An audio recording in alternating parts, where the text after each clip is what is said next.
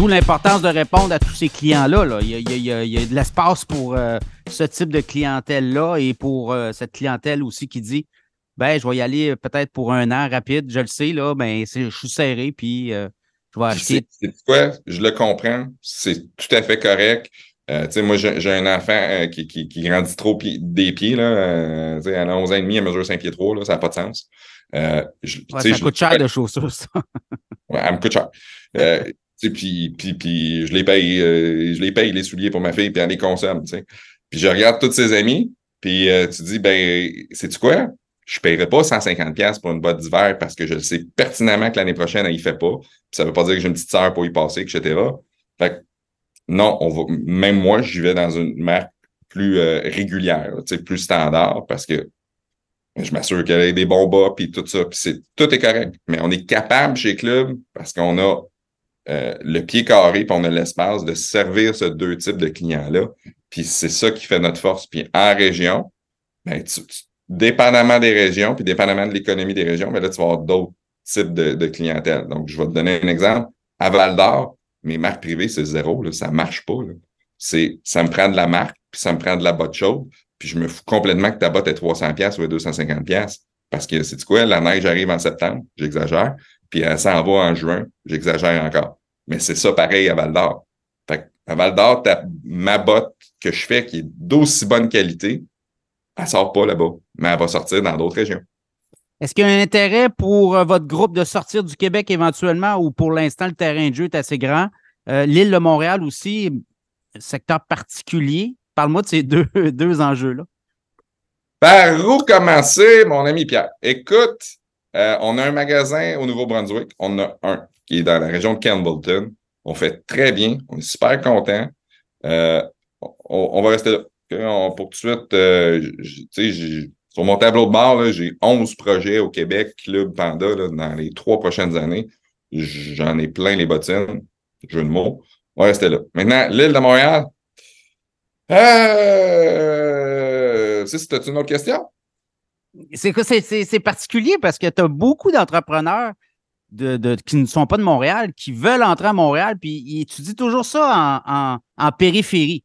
On va ouvrir en périphérie, on ne rentre pas sur l'île. C'est très particulier. C'est quoi qui se passe à Montréal? C'est un, marché complètement euh, différent euh, du reste du Québec? Ah non, je moi j'ai vécu 15 ans à Montréal. En fait, écoute, la petite histoire, je suis né à Laval, mes parents viennent de Montréal, ça a déménagé à Québec, j'avais trois ans.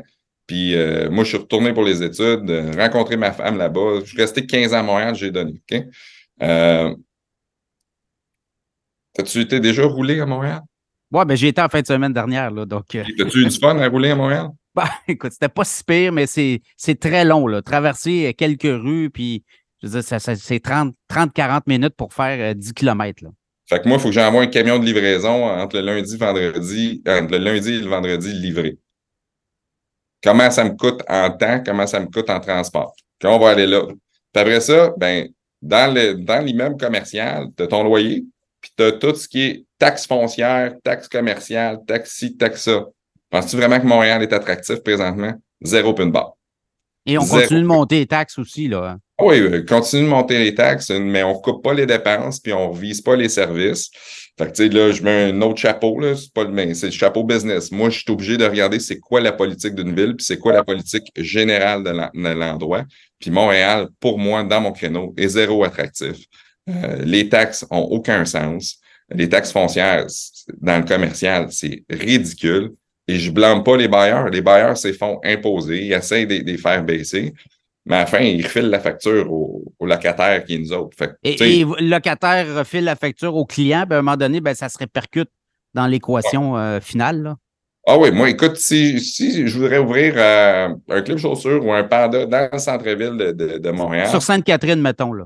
Si je voudrais être de, la même façon rentable, OK? Donc, euh, rentabilité égale, un magasin égal en termes de volume, minimalement, mes prix, il faudrait qu'ils soient 15% plus élevés. Tu peux pas faire ça. Tu peux, tu peux pas, tu t'appelles Club Chaussure, tu t'appelles Panda, tu vas sur le web. Ouais, mais ton soulier est 100$. Pourquoi tu me le vends à 115? Ah, ça, c'est la prime centre-ville de Montréal, monsieur le client.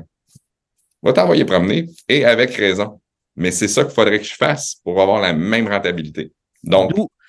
D'où l'équation de dire je vais rester en périphérie, Puis si le 100%. client veut venir nous voir, ben, il va venir nous voir. De toute façon, il sort. euh, le Montréalais va sortir peut-être euh, aller euh, plus à la rive sud ou aller à la rive nord.